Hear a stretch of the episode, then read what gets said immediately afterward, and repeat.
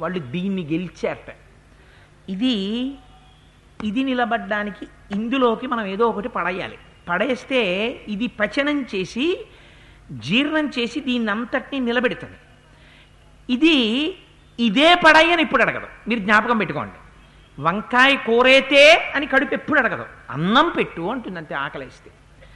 కానీ వంకాయ కూరే పెట్టు అని ఎవరు అడుగుతారంటే నాలుగు అడుగుతుంది.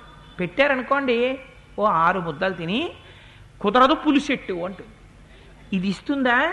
శరీరానికి అంతటికీ శక్తిని ఇవ్వదు. ఎవరిస్తారు? ఇది ఇస్తుంది. దీంట్లో మీరు కొంత నీటికి కొంత గాలికి చోటు ఉంచాలి. మూడో వంతే నింపాలి. పూర్తిగా నింపకూడదు ఎప్పుడు కడుపుని. మూడో వంతు మాత్రం నింపి మళ్ళీ ఇంకో మూడో వంతు గాలి తిరగడానికి ఇంకో మూడో వంతు నీరు తిరగడానికి. ఎందుకని? లోపల చర్నింగ్ అంటారు ఇంగ్లీష్లో. కవ్వం తిప్పినట్టు తిప్పుతుంది లోపల. కండరాలు. తిప్పి జీర్ణం చేస్తాయి. అక్కడ వాయువు నీరు తిరగడానికి చోటు లేకపోతే కుండ నిండా పెరిగోసి కవ్వం ముంచి తిప్పితే బయటకు తొలగిపోతాయి. అలా ఓ పులిత్రేణుపులు మొదలెడతాయి ఇహ. ఎందుకని నియతాహారై ఇంకా తపస్సు ఏం చేస్తావు? ఇలా కూర్చుంటే ఇది బాగా నిండిపోయింది అనుకోండి. వెర్రి తిండి తినేసాడు అనుకోండి. తినేసి కూర్చుంటే శ్రీరామ రామ్ అంటాడు. ఇంకేం తపస్సు చేస్తాడు? అందుకని ముందు ఉండవలసిందేమిటి? నియతాహారై ఆహారమునందు నియమం ఉండాలి. దీనికి లొంగి రుచికి తినడు దీన్ని పోషించడానికి తింటాడు. అందుకని సాత్వికమైనటువంటి ఆహారమును మాత్రమే తింటారు. వాళ్ళు ఏం తింటున్నారో వచ్చిన వాళ్ళకి అది పెడతారు. అందుకే వచ్చిన వాళ్ళందరికీ ఏం పెడతారు? కందమూలములు పెడతారు. ఏం తింటారు వాళ్ళు? వాళ్ళు తినేది ఓ గుక్కెడు తేనె తాగుతారు ఇంత కొబ్బరి తింటారు ఓ రెండు అరటిపళ్ళు తింటారు ఆవుల పాలు గ్లాసుడు పాలు తాగుతారు ఇవన్నీ కూడా బహుశా ఒక్కసారి తినరు ఒక్కసారి తాగరు. అందుకని నియతాహారై ఎందుకంత జయించడం? ఏది మనం అసలు జీవితం మొత్తం మీద జయించలేకపోతున్నామో దాన్ని వారు జయించారు. ఇది గొప్ప విషయం కాదండి. ఇది మనం ఎన్నో జయించామనుకుంటాం. అది కొనేశాం ఇది కొనేశాం నా అంత గొప్పవాడెవడు నా అంత గొప్పవాడెవడని ఇలా గుండెలు బాదుకుంటాడు. నువ్వు ఇది తినకురా చచ్చిపోతావని చెప్పాడు అనుకోండి డాక్టర్ గారు. చెప్పినా సరే ఒక స్టాక్ మాట ఒకటి ఉంటుంది ప్రతివాడి నోట్లో. ఏం పర్వాలేదు పర్వాలేవా అంటాడు ఏం పర్వాలేదు లేవా? అంటాడు ఏం పర్వాలేదు లేవా? ఏంటి వైద్యుడు చెప్పాడు రా నువ్వు ఇది తినకూడదు నీకు ఇది విషమని. విషం తింటావా? అవల్వా నీకు చెప్పాలే పెద్ద నాకు తెలుసా మాత్రం పెట్టరా అంటాడు. అని తినేస్తాడు. జింహకి ఎంత లొంగిపోతారో తెలుసా అండి? దాని ఎందు నిగ్రహ శక్తి లేకపోతే ఎంత దారుణమైపోతుందంటే బ్రతుకు నేను చూశా ఎనభై సంవత్సరాలు వచ్చేసాక కూడా పెసరపప్పుతో తయారు చేసినటువంటి పులుసు తింటే వెంటనే ఆవిడికి అతిసార వ్యాధి వచ్చేది. పెసరకట్టు ఇంట్లో వాళ్ళకి ఇష్టం. పెసరకట్టు వండుకుంటే ఆవిడ వాసన బట్టి గ్రహించేసేది. లేచేది కాదు కంచం ముందు నుంచి. ఇంత పెసరకట్టేయండే తింటాననేది. నీకు పెసరకట్టేస్తే మమ్మల్ని చంపేస్తావే మేము ఇల్లు కడగలేము. తినద్దంటే వినేది కాదు ఏడ్చేది కంచం ముందు. రెండు చేతులు పట్టి తీసుకెళ్ళిపోతే పాక్కుట్టి వచ్చేసేది. కంచం దగ్గరికి పెడతావా పెట్టవా పెసరకట్టని. ఇంటిల్లిపాది నిలబడి తిట్టి తిట్టి తిట్టి తిరిగి ఇంతకన్నా పెట్టాం. అనొక్క చెంచాడు పోస్తే చంటి పిల్లలు తిన్నట్టు అందులో వేలు పెట్టి నాక్కునేది ఆవిడ. ఎందుకని? అయిపోతుందేమో చెంచాడే పెసరకట్టు. ఇంక వేయరు అందుకని వేలు పెట్టి నాక్కునేది ఆ పెసరకట్టుని.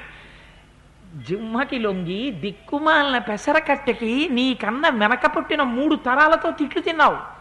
ఇంత పెసరకట్టుని నిగ్రహించుకోలేక వాళ్ళు జీవితాంతం నిగ్రహించి ఆహారాన్ని అరణ్యాల్లో కూర్చున్నారు. వాళ్ళు ఎంతటి మహాత్ములు వాళ్ళు. ఇది మహర్షి ముందు మాట్లాడుతున్నాడు. అందుకని పుణ్యైశ్చ నియతాహారై శోభితం పరమర్షిభి తద్బ్రహ్మభవనం ప్రఖ్యం బ్రహ్మఘోష నినాదితం బ్రహ్మవిద్ మహాభాగైర్ బ్రాహ్మణైరుపశోభితం. వాళ్ళందరూ వేదం చదువుకున్నారు. ఎప్పుడు వేదము యొక్క ఘోష వినపడుతుంటుంది. నిన్న రామచంద్ర ప్రభు వచ్చారు అనడానికి రాముడు ప్రీతి పొందాడనడానికి గుర్తు ఏమిటో తెలుసా అండి? మనం ఒరిజినల్గా అయితే అందరికీ పాదుకలు ఇచ్చేంత వరకు రామనామము రామనామము రమ్యమైనది రామనామమ నామని చెప్దాం అనుకున్నాం. అన్నిటికన్నా గొప్పది వేదం. వేదము తిరుగులేనిది వేదము మనకి ప్రమాణం. పరమాత్మ అన్నిటికన్నా దేనికి ప్రీతి చెందుతాడంటే స్వరయుక్తంగా చెప్పబడేటటువంటి వేదానికి ఆయన పరమ ప్రీతి పొందుతాడు. నిన్న నిజంగా మహానుభావులు ఇలా కూర్చున్న వారు ఇక్కడ కూడా ఉన్నారు సభలో. మా బ్రహ్మశ్రీ కృష్ణావధానులు గారి శిష్యులు. వాళ్ళందరూ వేద పండితులంటే నిజంగా మనం ఎంత సత్కారం చెయ్యాలంటే వారు వచ్చి కూర్చోపెట్టి వారు వేదం చదువుతున్నప్పుడు నిశ్శబ్దంగా కూర్చుని మనం రెండు చేతులతో ఇలా వారికి నమస్కారం చెయ్యాలి. అటువంటి వారు నిన్న ఔదార్యంతో ఆ వర్షాన్ని ఆపి వేదవర్షాన్ని కురిపించారు. నిలబడి మైకులు పట్టుకుని ఇంతమంది భక్తితో పాదుకలు తీసుకుంటుంటే వేదం చెప్పకపోతే మేము ఇంకా వేదం చదువుకుని ఎందుకని? మహానుభావులు రెండు గంటలు. కంఠం ఏమైపోయిందో చూసుకోలేదు. స్వరం తప్పకుండా. నేను ఇక్కడే కూర్చుని వారికి నమస్కారం చేస్తూనే ఉన్నాను. పరమాచార్య ఒక మాట చెప్పేవారు. వేదం చదువుకున్నవారు కనపడితే చాలు ప్రణిపాతం చేసి నమస్కారం చేయమని. వేదాన్ని మర్చిపోకు వేదమూర్తుల్ని పోషించడం మర్చిపోకనేవారు. నిన్న రెండు గంటలు వేదం జరుగుతూనే ఉంది అలాగా ఎన్ని పన్నాలు చెప్పారో ఎన్ని పన్నాలు చెప్పారో ఆఖరణ చెట్ట చివర పాదుకలు ఇస్తున్నప్పుడు అప్పుడు శతమానం భవతి శతాజు పురుష శతేంద్రియ ఆయుష్ దేవేంద్రియే ప్రతితిష్టతి అని ఆశీర్వచన పన్నం పూర్తి చేసి ఓం శాంతి శాంతి శాంతి అని అప్పుడు అంత అయ్యాక అప్పుడు రాముడు బయలుదేరాడు. చిత్రం ఏమిటో తెలుసా అండి? రెండు గంటలు ఇవాళ వేదం చెప్పామండి. చాలా అలిసిపోయాం అని ఒక్క పండితుడు అనలా. అసలు కొంతమంది అన్నారు మాకు సంభావనలు వద్దన్నారు. వద్దండి మేము ఇవ్వాల? వాళ్ళు పాపం ఇచ్చిందంతో కూడా చూడలేదు అసలు. ఎంత సంతోషపడిపోయారంటే ఇంతమంది భక్తులు ఇంత క్రమశిక్షణగా కూర్చున్నారు. చాలు మేము చదువుకున్న వేదం ఇప్పుడు కదా ఉపయోగపడింది. అది చెప్పుకోనప్పుడు మేము ఎందుకండి? మేము కూడా ఇవాళ కైంకర్యం చేసుకున్నాం. మేము రాముడికి సేవ చేశాం. ఆయన పాదాల దగ్గరికి వచ్చిన వేదం చెప్పుకున్నాం. వేద వేద్యే పరే పుంసీ దశరథాత్మదే. వేద ప్రచేత సాదాసీత్ సాక్షాత్ రామాయణాత్మన. వేదము చేత ప్రతిపాదింపబడిన పరబ్రహ్మన్ రాముడిగా వస్తే రామాయణం వేదంగా వచ్చింది. అందుకే నిన్న ఇక్కడ రాముడు ఉన్నంతసేపు వేదమే నడిచింది. ఎంత గమ్మత్తో చూడండి ఆయన మళ్ళీ అక్కడికి చేరిపోయేంత వరకు వేదధ్వనితో బయలుదేరాడు వేదధ్వనితో మళ్ళీ ఆలయంలోకి వెళ్ళిపోయాడు. ఇంతకన్నా ప్రమాణం ఏం కావాలి? రాముడు నిన్న నడిచి వచ్చాడనడానికి అందుచేత నిరంతరము ఆ వేదధ్వని వినపడుతుంటుందిట. ఎక్కడ వేదం చెప్పబడుతోందో ఎక్కడ వేదం చదవబడుతోందో అక్కడ పరమాత్మ అపారమైనటువంటి ప్రీతి చెందుతాడు. ఎంత సంతోషపడతాడో ప్రకృతి ప్రకృతి అంతా శాసింపబడుతుంది. ఆ వేదమంత్రముల చేత ప్రీతి చెంది దేవతల వర్షం కురిపిస్తారు. ఆ వేదమంత్రముల చేత ప్రీతి చెందితే ఏదైనా జరిగిపోతుంది. అందుచేత వారు నిరంతరము ఆ వేదం చదువు చదువుతుంటారట ఆ ఆశ్రమాల్లో. అవి బయట నుంచే చూస్తే ఎలా వినిపిస్తాయంటేట మనకు ఆ ఆశ్రమం బయట నిలబడితే చూస్తే బ్రహ్మసభ బ్రహ్మగారి సభ జరుగుతోందేమో లోపల అనిపిస్తుంది ఎందుకని వేదాలు ఎక్కడి నుంచి ఆవిర్భవించాయి? చిత్రముఖ బ్రహ్మగారి నోట్లోంచి వచ్చాయని ఎప్పుడు వేదం కదా పట్టుకుని ఉంటారు. బ్రహ్మగారు సి- ఆసనం మీద కూర్చుని ఉండగా చుట్టూ ఋషులు కూర్చుని వేదం చదువుతుంటే ఎలా వినపడుతుందో అలా వేదం వినపడుతూ ఉంటుంది. నిన్ననే బ్రహ్మసభ చేసేశాడు స్వామి ఈ వేదికని. వేదమూర్తులందరూ కూర్చుని నిన్న వేదం చెప్పారు రేపు అరణ్యకాండ ప్రారంభం కావాలని. అందుకని అలా వినపడుతోందిట. పైన నారచీరలన్నీ స్నానం చేసిన తర్వాత తడిబట్టలన్నీ ఆరేసి ఉన్నాయిట అక్కడ ఉన్న పాత్రలన్నీ యజ్ఞములు యాగములు వాడ వాటిలో వాడబడేటటువంటి పాత్రలట. అక్కడ సృక్కు మొదలైన పరికరాలు ఉన్నాయట. సృక్కు అవి అంటే యజ్ఞం చేసేటప్పుడు హవిస్సు తీసి వేస్తూ ఉంటారు. వాటిని సృక్ అంటారు. చెక్కతోటి వాటితో చేస్తూ ఉంటారు. ఆ సృక్కు మొదలైనటువంటి పరికరాలు ఉన్నాయట. అలంకారం చెయ్యడం కోసం సిద్ధం చేయబడినటువంటి పెద్ద పెద్ద పుష్పమాలికలు ఉన్నాయిట. పెరుగుందిట లాజలున్నాయిట అక్షతలున్నాయిట. ఎక్కడ చూసినా పెద్ద పెద్ద శిఖలు పెట్టుకుని చక్కగా వేదం చదువుకుంటూ పరమాత్మని నమ్ముకుని వేదఘోషతో నిండిపోయి ఉందిట ఆ ప్రాంతం. ఇటువంటి ప్రాంతం ఉన్నటువంటి ఆ తాపస భూమిలోకి రాముడు వెడుతున్నట్ట లోపలికి ఆశ్రమంలో. వెళ్ళే ముందు రాముడు చేసిన పని ఏమిటో తెలుసా అండి? మనని జ్ఞాపకం పెట్టుకోమని చెప్పాడు. ఈ శ్లోకం ఆశ్రమాలలోకి వెళ్ళేటప్పుడు మహాత్ములై నిరంతరం తపస్సు చేస్తూ ద్వంద్వాతీతులైనటువంటి మహాపురుషులున్న ఆశ్రమంలోకి వెళ్ళే ముందు మీరు ఈ శ్లోకాన్ని తప్పకుండా జ్ఞాపకం తెచ్చుకోండి. మహర్షి మనకి ఔదార్యంతో ప్రకటించారు ఈ శ్లోకాన్ని. ఎంత గొప్ప శ్లోకం ఇచ్చారో చూడండి. తద్దృష్టా రాఘవ శ్రీమాన్ తాపసాశ్రయమండలం అభ్యాగచ్చన్ మహాతేజ విద్యం కృత్వా మహత్తను. ఆ బయట ఒక్కసారి నిలబడ్డారట. చూశారట లోపల నుంచి విన్నారు. ఇది గొప్ప తాపసాశ్రమం అనుకున్నారట. లోపలికి వెళ్ళే ముందు ఏం చేశారో తెలుసా అండి? ఒక్కసారి ఉంగి ఆయన నారచీరలు కట్టుకున్నారు పాదుకలు లేవు. ఆ ధనస్సుకి ఉన్నటువంటి వింటి నారి విప్పేశారట. విప్పేసి ధనస్సు మామూలుగా నిలబడిపోయింది. చేత్తో ధనస్సు పట్టుకుని వింటినారి విప్పేసి లోపలికి వెళ్ళారు. ఎందుకు వింటినారి విప్పేయడం? వింటినారి కట్టి చేతిలో ఉంటే అర్థం ఏమిటో తెలుసా అండి? ఏ క్షణంలోనైనా సరే మనకి ఉపద్రవం తేగలిగినటువంటి రాక్షసులు వచ్చేటటువంటి ప్రదేశం.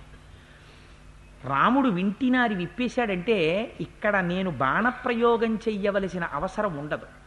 అంటే ఇదేమిటి?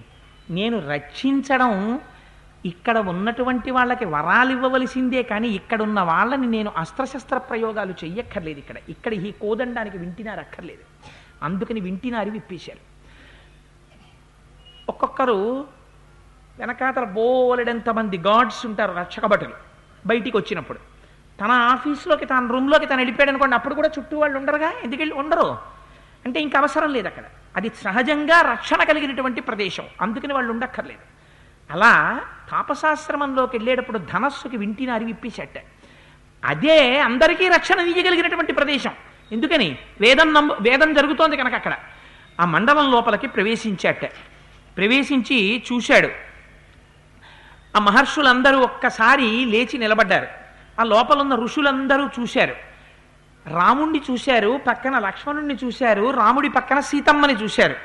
ఎలా చూశారంటేట మీరు జ్ఞాపకం చేసుకోవాలి. ఇక్కడ మనకి సీతారామ లక్ష్మణ దర్శనం చేయిస్తారు మహర్షి. లోపలికి వెళ్ళిన వాళ్ళని కూడా మీరు దర్శనం చేయాలిగా? ఎలా ఉన్నారట? రూప సంహననం లక్ష్మీం సౌకుమార్యం సుషి సువేషతాం దృ దదృశుర్విస్మితాకారాహ రామస్య వనవాసిన.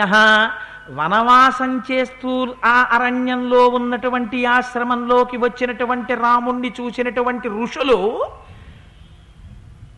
అలా ఉండిపోయారట. ఎందుకని? అటువంటి సౌందర్యంతో కూడిన విస్మితాకారుల్ని చూసి. ఇది చాలా గమ్మత్తైన మాట. ఆయన ఏమైనా ఆభరణాలు పెట్టుకున్నాడా? లేదు. పట్టుబట్టలు కట్టుకున్నాడా? లేదు. పోని ధనస్సు గట్టిగా కట్టి పట్టుకున్నాడా? లేదు.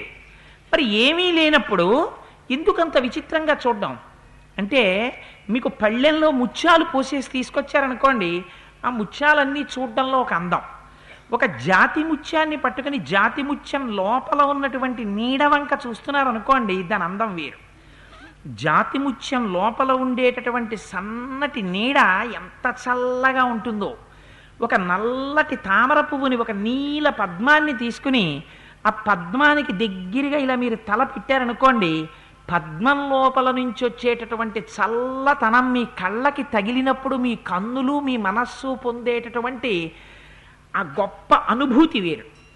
అలా అసలు ఆ రాముణ్ణి చూడగానే ఏ ఆభరణములు లేకపోయినా ఆ సీతమ్మని ఆ ఏనుగు తొండాల్లాంటి బాహువులు ప్రకాశం ఎక్కడి ప్రకాశం అది? స్వధర్మాచరణం చేత వచ్చినటువంటి ప్రకాశం. ఆ తేజస్సు ఆ లక్ష్మణుడు వాళ్ళని చూసి ఋషులు ఆశ్చర్యపోయి నోరు తెల్లబెట్టారట. ఋషుల్ని చూస్తే మిగిలిన వాళ్ళు తెల్లబోతారు. ఎందుకని? వాళ్ళ బ్రహ్మ తేజస్సు అలా ఉంటుంది. బ్రహ్మ తేజస్సు ఉన్న ఋషులు రాముణ్ణి చూసి తెల్లబోయారు. అంటే ఇంకా ఆయన తేజస్సు ఎలా ఉంటుందో మీరు చూడండి. అలంకారములన్నీ దేనికి?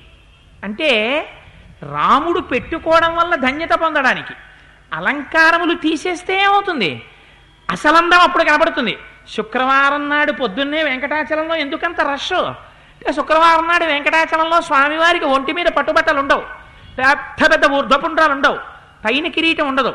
ఏమీ ఉండవు. శుక్రవారం నాడు అభిషేకం చేసేటప్పుడు అన్నీ తీసేస్తారు. గురువారం నాడు మధ్యాహ్నం నుంచే సళ్ళింపు అయిపోతుంది. సళ్ళింపు అంటే ఈ పైన ఊర్ధ్వ పుండ్రాలు కూడా తగ్గించేస్తారు. తగ్గించేసి పొద్దున్న జియంగారులు వస్తారు అభిషేకం చేయడానికి. వెంకటేశ్వర డైరీ నుంచి ఆవు పాలు వస్తాయి. ఏంటి ఆకాశగంగ తీర్థం పట్టుకొస్తారు. కొబ్బరి బొండాలు పట్టుకొస్తారు. ఆ నిచ్చిన లెక్కి వెంకటేశ్వర స్వామి వారికి అభిషేకం జరుగుతుంటుంది. మొలకి ఒక చిన్న లంగోటా లాంటి వస్త్రం ఒకటి కట్టుకుంటాడు. కపర్దీయని పెద్ద జటాజూట ఉంటుంది. దానికి ఒక గుడ్డ కట్టుకుంటాడు. అభిషేకం చేసేస్తుంటారు. చేసేస్తుంటే అప్పుడు మీరు వెంకటేశ్వర స్వామి వారి దర్శనం చేద్దామని వెళ్ళారనుకోండి. శుక్రవారం ఉదయం అందుకే అభిషేకం టికెట్ ఇప్పుడు బుక్ చేసుకుంటే తొమ్మిదేళ్ళ తర్వాత దొరుకుతుంది. మీరు అలా చూశారనుకోండి కళ్ళు ఇలా ఇలా ఇలా ఇలా ఇలా నులుముకుని చూడాలి. పక్కవాడి ఇంకోసారి చూసి "ఏడు వీడికి నేను చూసిందే చూస్తున్నాడు ఆయన వెంకటేశ్వర స్వామినా వెంకటేశ్వర స్వామినా అని అనుమానం వస్తుంది. ఎందుకని? మనం వెంకటేశ్వరుడు అంటే అంత అలంకారంతో అలవాటు పడ్డాం. కానీ ఏమీ లేకుండా ఇవాళ ఓ చిన్న లంగోటా లాంటిదోటి కట్టుకుని అక్కడ నిలబడి ఉంటాడు ఆయన. ఆ నిజమూర్తిని చూసినప్పుడు మనకు అనిపిస్తుంది ఛ! ఎందుకురా అలంకారం? అలంకారం లేకపోతే అబ్బా ఏమందాం ఏమందాం ఏమందాం?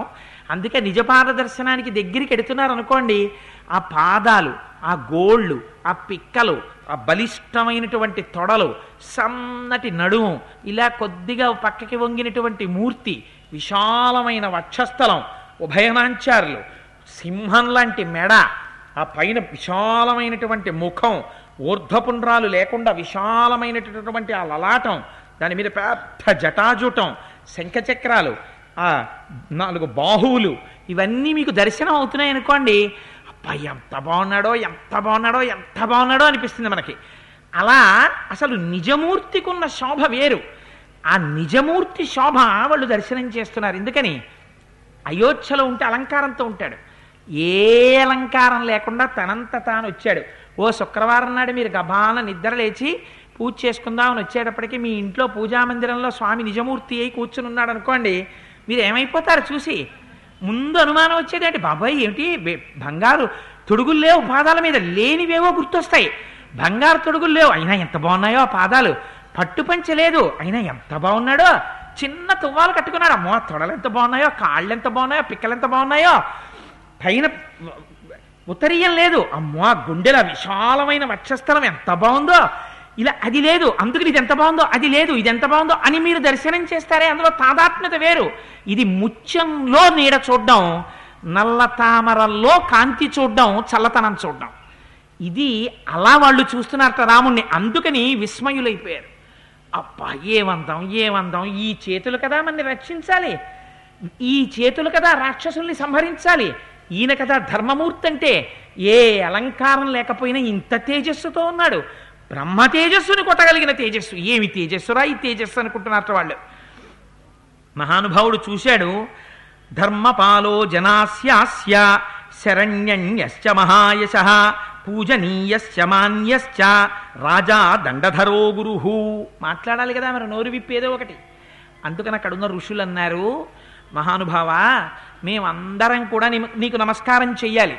ఎందుచేత నీకు నమస్కారం చేసి నీకు అర్ఘ్యపాద్యాదులిచ్చి నీకు కందమూలాలు ఇచ్చి నిన్ను సేవించి నిన్ను నీకు ఆతిథ్యం ఇవ్వాలి మేము.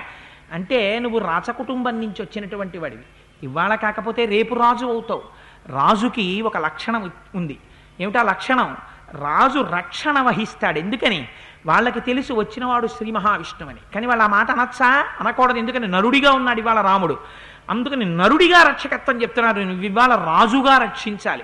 రాజు ఏం చేస్తాడు? రక్షిస్తాడు అందరినీ. అందుకని రక్షిస్తాడు కాబట్టి రాజు అంటే మాకందరికీ అంత ప్రీతి. తేవయం భవతా రక్ష్వ భవద్దిశయవాసిన. నగరస్థో వనస్థో వా త్వం నో రాజా జనీశ్వర ఇంద్రస్యేహ చతుర్భాగ. ప్రజా రక్షతి రాఘవ. రాజా తస్మాత్వరాన్ భోగాన్. భుంజ్ఞే లోక నమస్కృత ఇంద్రుని యొక్క అంశలో నాలుగవ వంతు అంశ రాజులో ఉంటుంది. అందుకే రాజు పరిపాలిస్తాడు తాను సమస్త భోగభాగాల్ని అనుభవిస్తాడు. ఆ రాజు గొప్పతనం ఎందుకన్ని భోగములు అనుభవించచ్చంటే నగరస్థో వనస్తో వా వనాల్లో దూరంగా ఉన్న వాళ్ళని రాజు తన శాసనంతో రక్షిస్తాడు. నగరంలో ఉన్న వాళ్ళని రాజు తన శాసనంతో రక్షిస్తాడు. ఏ బలం లేని వాళ్ళని అమ్మో రాజుగారు చంపేస్తారని బలం లేని వాడికి రాజు బలం రక్ష. బలం ఉన్నవాడికి చెలరేగిపోకుండా రాజు బలం శిక్ష. నాకు బలం ఉందని చెలరేగిపోతే రేపు రాజుగారు నన్ను శిక్ష వేస్తాడు అని భయపెడతాడు. అందుకని మేము ఏం చేస్తామో తెలుసా? మేము తపస్సు చేసినప్పుడు మా తపస్సులలో ఆరో వంతు పన్ను కడుతున్నాం. నగరంలో ఉన్నవాళ్ళు గ్రామాల్లో ఉన్నవాళ్ళు తమకు వచ్చినటువంటి పంటలో ఆరో వంతు పన్ను కడతారు. మీరేం పన్ను కడుతున్నారు మిమ్మల్ని మేము రక్షించడానికి అంటామేమో రామా? మేము కూడా పన్ను కడుతున్నాం. ఏమిటా పన్ను? మా మేము చేసేటటువంటి తపస్సులో ఆరవ వంతు భాగం రక్షించినా రక్షించకపోయినా రాజు ఖాతాలో పడిపోతుంది. తపస్సులైనటువంటి తపస్సు చేసేటటువంటి వారి యొక్క తపస్సులో ఆరో వంతు భాగాన్ని తాను పొంది రక్షించనటువంటి రాజు ధర్మం తప్పినవాడు అవుతాడు. నువ్వు మహాధర్మాత్ముడివి రామా మాకు తెలుసు. నువ్వు పితృవాక్య పరిపాలకుడివి సత్యము యొక్క స్వరూపమును తెలుసున్నవాడివి. అందుచేత నీకు ఇవాళ ధర్మం తెలుసు కనుక నువ్వు మమ్మల్ని రక్షించాలి. అలా రక్షించకపోతే రాజు ధర్మము తప్పినవాడవుతాడు. ఎందుచేత మేము కూడా పన్ను కడుతున్నాం. మేము కూడా మా తపస్సులో ఆరో వంతు రాజుకి ఇచ్చేస్తున్నాం. అందుకని నువ్వు మమ్మల్ని రక్షించాలి. మీకు ఏమిటొచ్చింది ఉపద్రవం? అని అడుగుతావేమో? ఇవాళ మేము నోరు విప్పి మిమ్మల్ని ఒక కోరిక కోరుతున్నాం. ఋషులైనటువంటి వారు ఈశ్వరుడు ఉన్నాడని నమ్ముకుని బతుకుతారు. అటువంటి వారు ఇవాళ నోరు విప్పి అడగవలసి వస్తోంది. అంటే నువ్వు ఇన్నాళ్ళు వచ్చి రక్షించకపోబట్టే కదా మేము నోరు విప్పి అడుగుతున్నాం? ఎవరిది? ఇవా ఇన్నాళ్ళు ఎవరు విఫలమైనట్టు? నువ్వు విఫలమైనట్టు. కఠినంగా అనరు. ఎంత గమ్మత్తుగా చెప్పారో చూడండి. గభి మాకు అనేక మంది రాక్షసులు వచ్చి మమ్మల్ని నిగ్రహిస్తున్నారు. అందుకని మహానుభావ రామా మమ్మల్ని రక్షించాలి నువ్వు అని ఆయనకు ఒక పర్ణశాలనిచ్చి కందమూలాలిచ్చి తేనెనిచ్చి ఈ ఆశ్రమం అంతా నీదేనయ్యా రామా. నువ్వు ఆనందంగా ఇక్కడుండు అన్నారట. రాముడు వారి వారి ప్రార్థనల్ని స్వీకరించాడు. ఇచ్చినటువంటి అర్ఘ్యపాద్యాదులు తీసుకున్నాడు. సంతోషించాడు. అక్కడి నుంచి బయలుదేరాడు. బయలుదేరి అరణ్యంలోకి వెళ్తున్నాడు. వెడుతుంటే చీకురు వాయువులని ఒక రకమైనటువంటి ఈగలు ఉంటాయి అక్కడ క్రూర మృగాలు తిరగడం కూడా మానేసి కేవలం ఆ ఈగలు తిరిగే అవి రొద చేస్తాయి ఆ ఈగలు. ఆ రొద చేసేటటువంటి ఈగలు అవి తిరుగుతున్నాయి అనుకోండి అవి తిరుగుతుంటే మనం ఒక విషయం జ్ఞాపకం పెట్టుకోవాలన్నమాట. అక్కడ సింహం లాంటివి పెద్ద పులి లాంటివి కూడా తి- తిరగడానికి భయపడతాయి. ఎందుకు భయపడతాయంటే దాన్ని కూడా పట్టుకుని కాజా తిన్నట్టు విరుచుకు తినేవాడోడు ఉన్నాడనమాట ఎవరో. అందుకని వాడు ఏం చేస్తాడు? తినేస్తుంటాడు. వాడికి తినడమే ప్రధానం. అందుకని అలా తింటాడు కాబట్టి ఆ ప్రాంతం అంతా కూడా నెత్తురు పడిపోయి ఉంటుంది. ఆ నెత్తురు ఎక్కడ పడిపోయి ఉంటుందో అక్కడ అటువంటి పులిసిపోయినటువంటి కంపు కొడుతున్న నెత్తురు నాకడానికి ఈ చీకురు వాయువులు అనేటువంటి ఈగలు వస్తాయి. అవి రొద చేస్తాయి. అవి అది అమంగళకరమైనటువంటి దృశ్యం. అలా ఎక్కడైనా కనపడింది అంటే అక్కడ ఘోరమైనటువంటి పాపం జరిగిందని గుర్తు.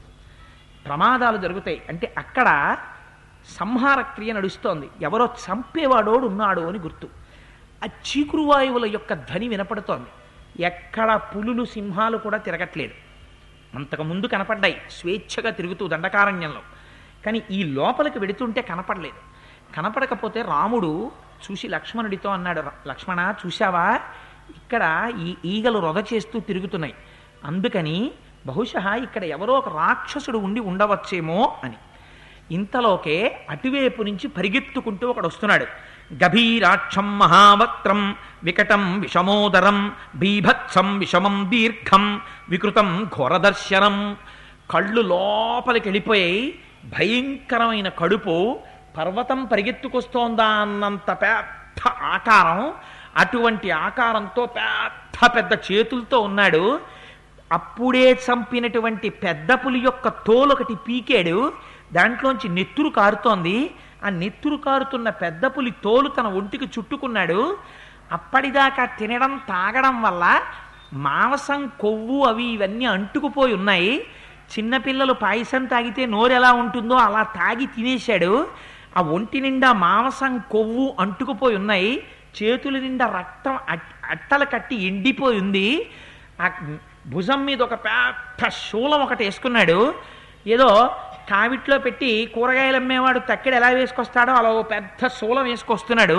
ఆ శూలానికి కొన్ని గుచ్చాడు. ఏం గుచ్చాడు? మా చిన్నతనంలో ఒరే వేడిగా తిందురుగాని రండిరా రండిరా అని ఆడుకుంటుంటే పిల్లల్ని పిలిచి చేతులు కడుక్కు రండిని కూర్చోబెట్టి మా అమ్మగారు అప్పుడే మూకుట్లో అప్పుడే వేయించిన చెగోడీలు అట్లకాడ తిరగేసి దానికి ఆ చెగోడీలన్నీ గుత్తి కింద పైకెత్తి పళ్ళెం పెట్టండి అని ఆ పళ్ళెంలో వేడి చెగోడీలు వేస్తే మేమందరం ఆ చెగోడీలు తింటూ అది ఓసారి ఇలా ఎస్లా అయితే చూడరా నా దగ్గర ఎస్ ఉందని ఓసారి ఏళ్ళు అయితే నా దగ్గర ఏడుందని అలా రావాలని కావాలని విరుచుకు తింటూ ఉండేవాళ్ళం. అలా వీడు కూడా ఒక పెద్ద శూలం పట్టుకు బయలుదేరేట. ఏమున్నాయి దానికి? అంటే త్రీన్ సింహో చతురో వ్యాఘ్రాన్ ద్వౌ వృకే వృషతాం దశ సవిషాణం వసాదిగ్ధం గజస్య చ శిరోమమత్. దానికి నాలుగు సింహాల్ని గుచ్చాడు. ఆ నాలుగు సింహాల్ని గుచ్చుకుని పోతున్నాడు. దాంతో పాటుగా త్రీన్ సింహో మూడు సింహాలు. చతురో వ్యాఘ్రాన్ నాలుగు పెద్ద పుల్ని గుచ్చాడు దానికి. ద్వౌ వృకే రెండు తోడేళ్ళు. వృషతాం దశ పది చుక్కల జింకలు. ఇవన్నీ ఆ శూలానికి గుచ్చుకున్నాడు. దాంతో పాటుగా చిట్ట చివరోటి కనపడుతోంది. ఏమిటది? ఏదో పెద్ద ఆనపకాయ కట్టినట్టు కట్టాడు దాన్ని. ఓ ఏనుగు యొక్క అప్పుడే తింపేసినటువంటి బుర్ర. దాంట్లోంచి కొవ్వంతా కారుతోంది. ఆ ఏనుగు తలకాయని గుచ్చుకున్నాడు. అంటే అప్పటి వరకు వాడు ఏనుగు శరీరాన్ని తినేశాడు. తినేసి తలకాయని ఇంటికి వెళ్ళి తిందాం బాగుంటుంది. ఇక్కడ తినడం ఎందుకంటే తలకాయని తగిలించుకున్నాడు. అంటే వాడు తిన్నది ఇంకా కడుపు నిండి నిండని టిఫిన్ తిన్నాడు ఒక ఏనుగు శరీరాన్ని. అందుకని తర్వాత వాడు వెళ్ళి ఇంటి దగ్గర పెట్టుకుని వీటిని తింటాడు ఇవన్నీ. ఆ తినే వాటినే తినేవి అలా ఉన్నాయి. ఏవి? రెండు సింహాలు మూడు పెద్ద పుల్లు ఓ రెండు తోడేళ్ళు ఓ పది జింకలు ఓ ఏనుగు తలకాయ ఇవన్నీ శూలాన్ని గుచ్చుకుపోతున్నాడు ఇంటికి వాడు. వాణ్ణి చూశాడు రామలక్ష్మణులు. వాళ్ళు ఎలా ఉంటారో పెరుగుంది లాజలు ఉన్నాయి వాళ్ళ నేను మళ్ళీ మళ్ళీ చెప్పను. ఒకసారి మీకు జ్ఞాపకం చేస్తున్నాను. మహర్షి గొప్పతనం రామాయణ రచనలో అదే. అక్కడ నారచీరలు ఉన్నాయి వాళ్ళందరూ కందమూలాలు తింటారు. వాళ్ళు అవే పట్టుకొచ్చి రాముడికి ఇచ్చారు. రాముణ్ణి చూడగానే ఏమిట్రా మన తేజస్సు కన్నా ఈయన తేజస్సు ఎక్కువ ఉందని కోపగించలేదు. ఆశ్చర్యపోయి రాముడి వంక చూశారు. రామా నువ్వు రాజు అన్నారు. ఇంద్రుల్లో నాలుగో వంతు అన్నారు. అంత గౌరవంగా మాట్లాడారు. ఋషులకి శరీరం ఉంటుంది. రాక్షసుడికి శరీరం ఉంటుంది. లోకంలో ఉన్న ఏ ప్రాణుల చేతిలోని అస్త్రశస్త్రముల వల్ల మరణించకూడదని వరం అడిగాను. తథాస్తు అని ఆయన వెళ్ళిపోయాడు. అందుకని నేను ఏ అస్త్రశస్త్రాలకి మరణించనన్నాడు. ఆయన అడిగారా వాడు చెప్పాడు అంత్యకాలం వచ్చేటప్పటికీ శాపం మోక్షణం వచ్చే సమయానికి ఆ మాటలు నోటి వెంట వచ్చేస్తాయి. చెప్పి ఎందుకని ఆ మాట అన్నాడు? రాక్షసుడిగా చేతిలో కోదండ ఉంది రాముడి దగ్గర. అందుకని నువ్వు నా మీద బాణాలు వేస్తాననుకుంటున్నావేమో? నేనేం అలా చావను అన్నాడు. అంటే రాముడు కొన్ని బాణములను తీసి ప్రయోగించాడు. ప్రయోగిస్తే ఆ బాణాలు వెళ్ళి వాడి ఒంటికి తగిలి చిన్న పిసరు నెత్తురు అంటుకుని కొద్దిగా ఏదో చివరి నిప్పుండిపోయిన అగరత్తు వెలిగించి ఇలా ఆర్పేస్తే చివరి నిప్పున్న అగరత్తు ఉంటుంది చీకట్లో. అలా ఒక పిసర నెత్తురు అంటుకుని కింద పడ్డాయిట ఆ బాణాలు. ఏవి? రాముడు వేసిన బాణాలు. వేస్తే రామలక్ష్మణులు ఇద్దరూ చూసి శరపరంపరగా కురిపించేశారట బాణాలు. వాడి ఒళ్ళు ఒళ్ళంతా బాణాల మయమైపోయింది అయిపోతే వాడు పెద్ద పెద్ద అంగలేసుకుంటూ సీతమ్మను అక్కడ కూర్చోబెట్టి రామలక్ష్మణుల దగ్గరికి వస్తున్నాడు పట్టుకోవడానికి. వస్తూ వస్తూ వాడు ఒంటి నిండా ఈ బాణాలు ఏమిటి నాకు విసుగ్గానని చెప్పి ఓ పెద్ద ఆవలించి ఆవలించి ఒళ్ళిలా దులిపెట్టాడు దులిపితే బాణాలన్నీ కింద పడిపోయాయి. ఇప్పుడు రామలక్ష్మణులు కొట్టిన బాణాలు అవి కింద పడిపోయి ఎందుకంటే వాడికి వరప్రభావం ఉంది వాడికి. వాడిని ఎవరు ఏం చెయ్యలేరు. అందుచేత వాడు వచ్చి రామలక్ష్మణులు ఇద్దరినీ తీసుకుని తన భుజాల మీద కూర్చోపెట్టుకుని తన ఆశ్రమం వైపుకు వెళ్ళిపోదాం అనుకున్నాడు. వెంటనే రాముడు విశేషమైనటువంటి బాణప్రయోగం చేశాడు. ఆ బాణముల చేత కొట్టబడి కింద పడ్డాడు వాడు. కింద పడగానే రామలక్ష్మణులు ఇద్దరూ కలిసి చెరుకో చెయ్య విరిచేశారు. విరిచేసి రాముడు వాడి శరీరాన్ని తన పాదాలతో గుద్దేశాడు. చేతులతో గుద్దాడు. మోచేతులతో పొడిచాడు. పిక్కలతో తొక్కాడు. కాళ్ళెత్తి వాడి కంఠం మీద పెట్టి తొక్కాడు. ఇన్ని చేస్తే ఏమిటి రాముడు? అటువంటి రాముడు ఇన్ని చేస్తే సవిత్తో బహుబిర్బాణైర్ ఖడ్గ ఖడ్గాభ్యాం చ పరీక్షత. నిష్పిష్టో బహుదా భూమౌ నమమార సరాక్షస. ఇంతలా ఇద్దరూ కొట్టేశారట గుద్దేశారట నలిపేశారట తన్నేశారట కంఠాన్ని పట్టుకుని ఇలా నులిమేశారట పైకెత్తేశారట కింద పారేశారట. అయినా వాడు చావలేదు ఎందుకని? వాడికి బ్రహ్మగారి బలం బ్రహ్మగారి వరం ఉంది. అలా చావడని అప్పుడు రాముడు అన్నట్ట వీడిలా చావడు లక్ష్మణ వీడికి తేజస్సు నశించి కింద పడ్డాడు. అందుకుని ఒక పని చేద్దాం. వీడు చెప్పాడుగా నేను గంధర్వుడి కొడుకుని కానీ నేను రాక్షసుల్లా బతుకుతాను కనుక భూమండలంలో ఉన్న రాక్షసులందరూ నన్ను విరాధుడు అని పిలుస్తారని చెప్పాడు. అందుకని ఏనుగుల్ని పట్టడానికి తవ్వే గొయ్యి ఎలా ఉంటుందో అలా పెద్ద గొయ్యి ఒకటి తవ్వు. వీడు పైకి లేవకుండా వీడి కంఠం మీద నేను కాలేసి తొక్కి పెడతాను. అంటే కాలేసి తొక్కి పెట్టాడు. తొక్కి పెడితే రెండు చేతులు విరిగిపోయి ఆ కాలు తీయలేడు. అందుకని మూతి కట్టేసి సైకిల్ వెనకాతల కట్టేసిన పంది ఉంటుంది అది అరుస్తుంటుంది ఓహో మనం చూస్తూ ఉంటాం. అలా దాని గుండెల్లో ఎంత బాధ ఉంటుందో ఏమిటో నన్ను కట్టేశాడు ఇలా తిరగేసి పెట్టేశాడు తల ఇలా వాలిపోతోంది. ఆ సైకిల్ అక్కడ పెట్టాడు టీ తాగుతున్నాడు కానీ నన్ను ఏం చేసేస్తాడో అని ఎంత బెంగో దాని మాట మనకు అర్థం కాదు కానీ దాని అరుపు వినండి. అప్పుడే అన్నం తింటే కడుపులో ఎవరో చేయి పెట్టి కదిపేస్తున్నట్టు ఉంటుంది అంత బాధగా అరుస్తుంది అలా అరుస్తున్నట్ట విరాధుడు. అరుస్తుంటే అరణ్యం అంతా కదిలిపోతోందట వాడు అరుపులకి. రాము ఇది దుర్ధర్ష అన్నారు అందుకే ముందే రాముణ్ణి. అసలు ఆ అరుపు వింటే మనం కాలెట్టడం వెళ్ళి పారిపోతాం. అటు అట్లా అరిచేవాడి కంఠం మీద కాలెట్టి తొక్కుతున్నాడు రాముడు. తొక్కుతుంటే వాడికి ఊపిరి ఆడక గుంజుకుంటున్నాడు. ఆఖరికి లక్ష్మణుడు అన్నాడు అన్నయ్య తవేశాను గొయ్యి అన్నాడు. అన్న తర్వాత వాడు అన్నాడు రాక్షసుల్ని గోతిలో బారేస్తారు నన్ను కూడా బారేయండి అన్నాడు. అని నాకు ఇప్పుడు అర్థమైంది. కౌసల్యాసు ప్రజారామ తాతత్వం విదితో మయా వైదేహీ చ మహాభాగ లక్ష్మణశ్చ మహాయశా అపి శాపాదహంఘోరాం ప్రవిష్టో రాక్షసీం తనుం తుంబురుర్నామ గంధర్వ శప్తో వై శ్రవణేన. అని రామా నా పేరు తుంబురుడు గంధర్వుణ్ణి. నేను కుబేరుణ్ణి సేవించేవాణ్ణి. రంభతో కలిసి ఉండిపోవడంలో వెళ్ళకపోతే నన్ను శపించాడు. అందుకని బ్రహ్మగారి వల్ల తపస్సు చేత ఇంత మోహం పొందాను. ఇంత గర్వం పొందాను. అందుకని నేను వేరొకలా మరణించాను. నన్ను తీసి గోతులో పారేసి రాళ్ళవి పడేసి మట్టి పోసి కప్పెట్టి. కప్పెట్టేస్తే అస్త్రశస్త్రముల చేత చావను కానీ గోతిలో పెట్టి కప్పేస్తే చచ్చిపోతానుగా? అప్పుడు చచ్చిపోతాను రామా. ఇప్పుడు నాకు అర్థమైంది నేను శాప విమోచనం ఎలా జరుగుతుందని అడిగాను. ఏనాడు రాముడొచ్చి నీతో యుద్ధం చేస్తాడో ఆనాడు శాప విమోచనం అని చెప్పాడు. నన్నిలా గుద్ది గుద్ది గుద్ది గుద్ది కింద పారేసి నా శక్తి పోయేటట్టు చేసి గోతిలో పారయ్యాలని గుర్తొచ్చి గొయ్యి తవ్వించి నన్ను పారేస్తున్నావంటే నువ్వు రాముడవు. నువ్వు దశరథాత్మజుడవు. కౌసల్య కొడుకువి. ఆ తల్లి వైదేహి. సీతమ్మ. నీ పక్కనున్నవాడు లక్ష్మణుడు. రామా నాకు అర్థమైంది. నన్ను ఆ గోతిలో పారయ్యండి నేను గంధర్వుణ్ణి అయిపోతానన్నాడు అందుకే మీకు మొట్టమొదటే చెప్పాను ఇవాళ. ఇప్పుడు ఏమవుతోంది? సర్కిల్ ఇన్స్పెక్టర్ గారు కర్రట్టుకొస్తే జరగకూడని పని తీసేసినట్టు రాక్షస రూపంలో ఉన్నవాణ్ణి విడిపిస్తున్నారు ఇవాళ. ఇది కూడా రక్షణ కాదా? పైకి శిక్షలా కనిపిస్తుంది కానీ శిక్షలా కనపడుతున్న రక్షణ. అని ఆ గోతులో పారేస్తున్నారు పారేస్తుంటే వాడు పెద్ద కేకేశాడు. ఇతో వసతి ధర్మాత్మ శరభంగ ప్రతాపవాన్ అధ్యర్థయో జనే తాత మహర్షి సూర్య సన్నిభ తం క్షిప్రం అభిగచ్చత్వం సతే శ్రేయో విధాస్యతి. ఇక్కడికి ఒకటిన్నర యోజనాల దూరం నడిచి వెడితే రామా శరభంగ మహర్షి యొక్క ఆశ్రమం ఉంది. నువ్వు తప్పకుండా ఆయన దర్శనం చెయ్యి నీకు హితం కలుగుతుంది అన్నాడు. మీరు ఒక్కటి జ్ఞాపకం పెట్టుకోండి.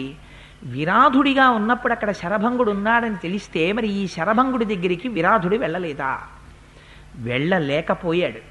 అంటే ఆయన ఎంత గొప్ప తేజస్సు ఉన్నటువంటి మహర్షో మీరు ఆలోచించండి. అందుకని ఆ శరభంగుడి దగ్గరికి వెళ్ళు నీకు శ్రేయస్సు కలుగుతుందన్నాడు. ఏ మహాత్ముల దర్శనం చేస్తే మనకి శ్రేయస్సు కలుగుతుందో అటువంటి శరభంగ దర్శనం చెయ్యమని చెప్పి ప్రాణం విడిచిపెట్టేశాడు. ఆ విరాధుడు. అందులో మట్టి పోసేశారు కప్పెట్టేశారు సరిపోయాడు. రాత్ అంటే సంస్కృతంలో ఒక గొమ్మత్తుంది. వి అనేటటువంటి అక్షరం ముందు పడితే ఒక్కొక్కసారి పాజిటివ్గా వర్క్ చేస్తుంది. ఒక్కొక్కసారి నెగిటివ్గా వర్క్ చేస్తుంది. వి. చిత్రము అన్నారనుకోండి చాలా ఆశ్చర్యకరమైంది. విచిత్రము అన్నారనుకోండి వి విశేషణం అవుతుంది. చాలా గొప్పవి ఇదని. ధవ అంటే భర్త ఉన్నది. విధవ భర్త లేనిది. ఇప్పుడు వి నెగిటివ్ అవుతుంది. అలా వి రాత్ రాత్ అంటే ఆనందం. ఆనందం ఈశ్వరుడు. కానీ ఈశ్వరుడి వైపుకి తిరగకుండా ఇంద్రియముల యొక్క లౌల్యము ఈ కన్ను చూడకూడని దాన్ని చూడు చూడంటుంది. చెవు వినకూడని దాన్ని విను వినంటుంది. నాలుక తినకూడని దాన్ని తిను తినంటుంది. చర్మం ముట్టుకోకూడని దాన్ని ముట్టుకో ముట్టుకో అంటుంది. దీన్ని లౌల్యం అంటారు. ఈ లౌల్యాన్ని మీరు గెలవలేరు చంపలేరు. లౌల్యాన్ని అణగదొక్కాలి. లౌల్యాన్ని పక్కన పెట్టాలి. అంతేగాని లౌల్యంతో ఆధారం చేసుకుని తిరిగే మనస్సుని చంపకూడదు ఎప్పుడు. మనస్సుని చంపడం దోషం జ్ఞాపకం పెట్టుకోండి. మనస్సు చంపుకు తిరుగుతున్నానంటారు. మనస్సుని చంపకూడదు. మనస్సు ఎప్పుడూ ఉత్సాహంగా ఉండాలి. అందుకే ఇది తెలుసున్న జగద్గురువులు కనుక శంకరాచార్యులు వారు మాట అంటారు. నా మనస్సు అనే కోతిని నీ పాదాలకు కట్టేసుకో అంటారు.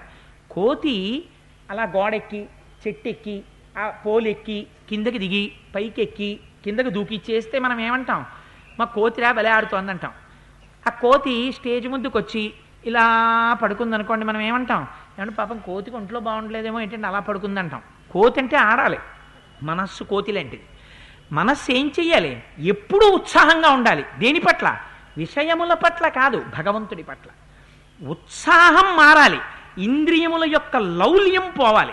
పోతే ఏమవుతుంది? ఈ ఇంద్రియాలని ఈశ్వర సేవకి తీసుకెళ్ళిపోతుంది. అందుకని నశించవలసింది లౌల్యం.